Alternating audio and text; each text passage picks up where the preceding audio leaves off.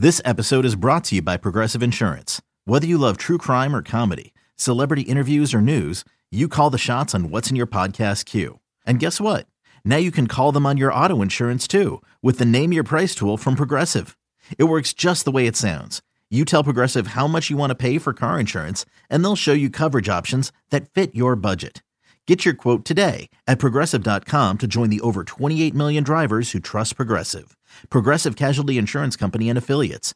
Price and coverage match limited by state law.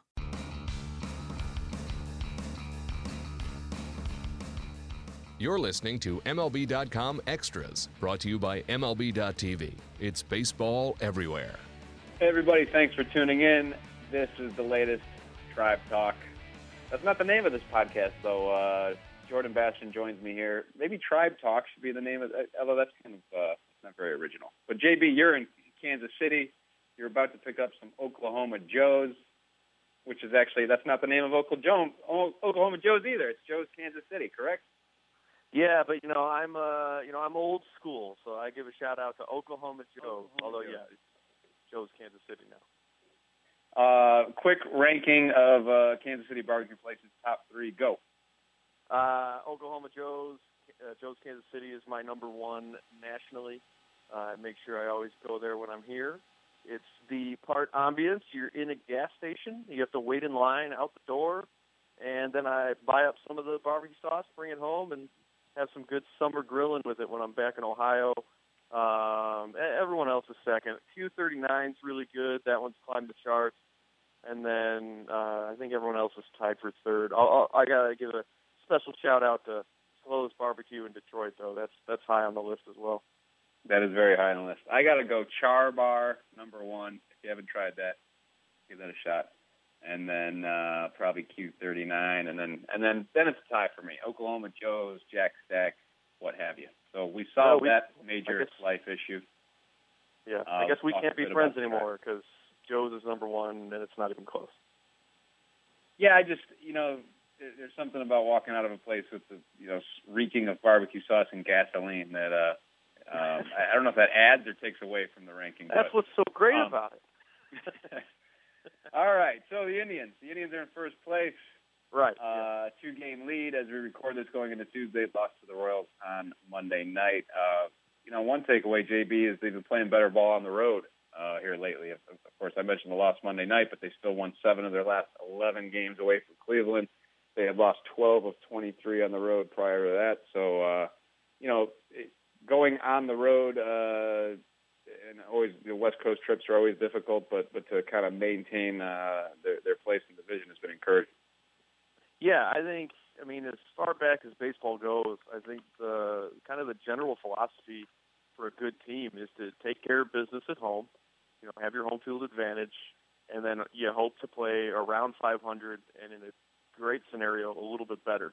And on these West Coast swings, especially, uh, this takes a lot out of teams that have to go to the West Coast and who can lose in their last at bat. And so, Yeah. I think the fact that you're you're looking at a road trip here where they could come away with a winning record or right around 500. I mean, that's a win in the with the way baseball works. So I think it's been a really encouraging road trip so far. And yeah, they lost lost the first one in Kansas City, but it was a two to one game, and it's kind of a lot of little things that that kind of bit them. But I think you'd rather lose those close ones and know that you played pretty well than get blown out or something. And obviously, they took care of Kansas City uh, quite well when they were back in Cleveland last time. Yeah, there was not a lot going on offensively uh, for either team on Monday night, but one conversation that kind of came out of that was the continued struggles of Yan Gomes. Uh, Mhm. Now has a 169 average for the season, uh, 208 on base percentage, 349 slugging percentage. Jeez. Over his last 12 games, he's four for 37.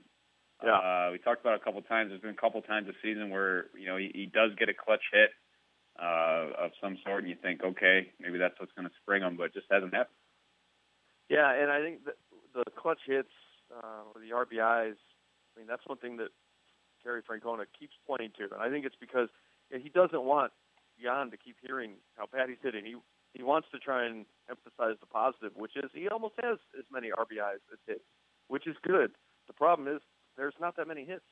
Um, So it's been pretty discouraging. He had that one hot stretch where he homered in three straight games, and you kind of thought maybe he was turning a corner. And you know, I mean, really, the Indians are kind of in a tough spot here, where all they can really do is wait for him to get out of this funk because Roberto Perez is still shelved for at least another month or two, and Chris Gimenez, while he's been playing admirably and handling the pitching staff well, which is what you want from your backup, and he's also hitting under 200 as well. And he's been playing almost half as much lately, so you can tell Francona has, you know, yeah, Yan missed a couple games with injury on the road trip, but you can tell he's trying to mix in Gimenez more. He's kind of Trevor Bauer's personal catcher and you know, trying to pick spots here and there to not only give Yan Gomes a rest or a mental break here and there, but try and balance getting him hot as well. And there were a, a few situations on Monday in Kansas City where he came up with runners on late and both times grounded into a double play. And we've seen him some at bats go up with batting gloves on, and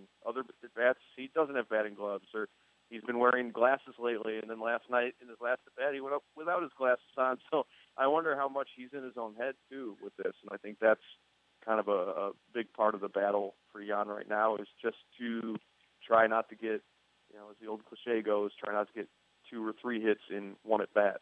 Uh, he's to kind of chip away at this and realize that batting average is going to look ugly for a while, but you know he can. He won a Silver Slugger two years ago, so it's in there. It's pretty crazy. You got 29 hits, 27 RBIs. So uh, yeah, that's uh, at least when he has had the hits, they've they've come in good spots. But right, geez, that's a, it's just an odd uh, odd, odd season line for Mr. Gomes.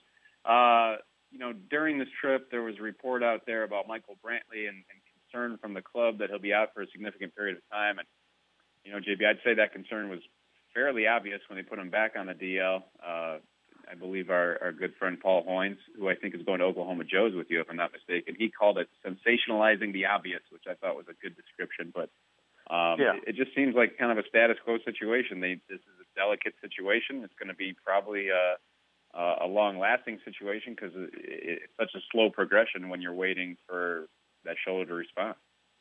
Right. I, I think it was a case where something we've known locally kind of got national attention because one uh, national columnist got some information and put it out there, and it was really vague. It was like, "We'll miss a significant amount of time." Well, what's your definition of a significant amount of time? I, I would wager that he's already missed a significant amount of time, and uh, if it's another week or two uh, bad of that value, that's significant. So it's not like uh, the news was he's done for the year. Uh, you know, we talked to Terry Francona yesterday, and he said Brantley continues to progress through the soft toss stage of his hitting program.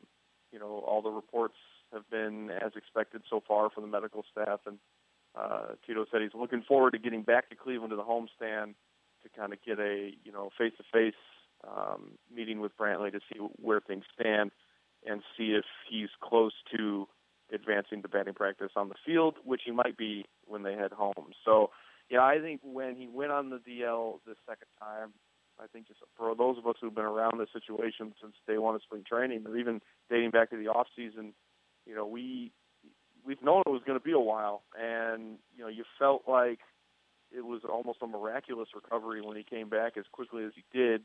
Um, and maybe in hindsight, maybe they did bring him back too soon. But as we've discussed ad nauseum on this podcast, how did you? How would anyone have known? You know, if Brantley's saying, "I feel great, I'm bouncing back great, I'm ready," and that's the the focal point of your offense, and a guy that you trust, that a leader in that clubhouse and on the field, you're going to trust him. You know, you're going to put him in the lineup, you're going to activate him, and unfortunately, it turned out he wasn't ready. You know, so now they want to make sure they're not starting and stopping, that they bring him back when he can play for the duration of the season. And so maybe we're looking at a, a second half, or you know, uh, maybe after the All Star break or closer to August. Who knows? Another guy who's banged up in a different way, Juan Uribe. He suffers oh a testicular contusion. This is a family and, podcast. Reminder. yeah, any any young kids out there listening, uh, either cover your ears or if you're starting a garage band, if you're starting a garage band, testicular contusion, you can do a lot worse than that as a band name. But uh, suffers that on a 106 mile an hour Mike Trout bouncer Ooh. to third base, and then asked why he didn't wear a cup. Uribe says, "I don't think the trainers have my size." So the quote of the year competition is officially closed. But um, boy, I think the, the that is the ultimate old boy right there. Best part of that exchange, and it, that this will go down as one of the funniest interviews we've ever done. The best part is while we're all laughing after that response, he turned to the translator and he said, "Why are they laughing?" So he uh, apparently the cup is a it's a, it's a big issue for for Juan. Um, yeah. He uh, yeah he said he said there might not be any more babies, um, maybe no more little Uribes, but he was feeling better and maybe he'll get back to uh, BP soon and and back in that lineup. This has been uh, an odd week for testicular contusion. Yan Gomes missed a couple games with it as well. Uh, on this same road trip, as Terry Francona said, we're getting good at this, you know, in terms of the protocol on, you know, what guys have to go through and, and all that. But yeah, that was, uh, I think we've heard so many Juan Uribe stories, and uh, we Cleveland writers finally got our Juan Uribe moment uh, yesterday in Kauffman Stadium's visiting clubhouse. Well, you mentioned no more children for Uribe, and that's a shame because his four his four children are Juan Luis, Wani, Yanni, and Yohani. So uh, number five, we'll, we'll have to wait. Uh, Juanita or, or whatever number five was going to be, we'll uh, obviously have to wait till the testicular contusion calms down. Uh, last thing, JB, the draft. Uh, yep. Indians took uh, a lot of college guys. I think it was a 23 to 18 ratio, college to high school, um, and a lot of college pitchers in, in particular. Uh, but they began the draft with uh, high school outfielder Will Benson. Uh, attending the draft myself, I, I got to meet Will and really impressed by him. I know they're very impressed by him as well. Yeah, I think you know, doing this 11 years now, and we always get those first conference calls with the players. And two guys that I've covered have stood out in terms of being kind of blown away by the level of maturity on the first impression. And Francisco Lindor was the one other one, and then Will Benson this year you know, I think as you as you know, uh, Mark Newman, one of our fellow reporters, passed along a little anecdote from when he was touring New York.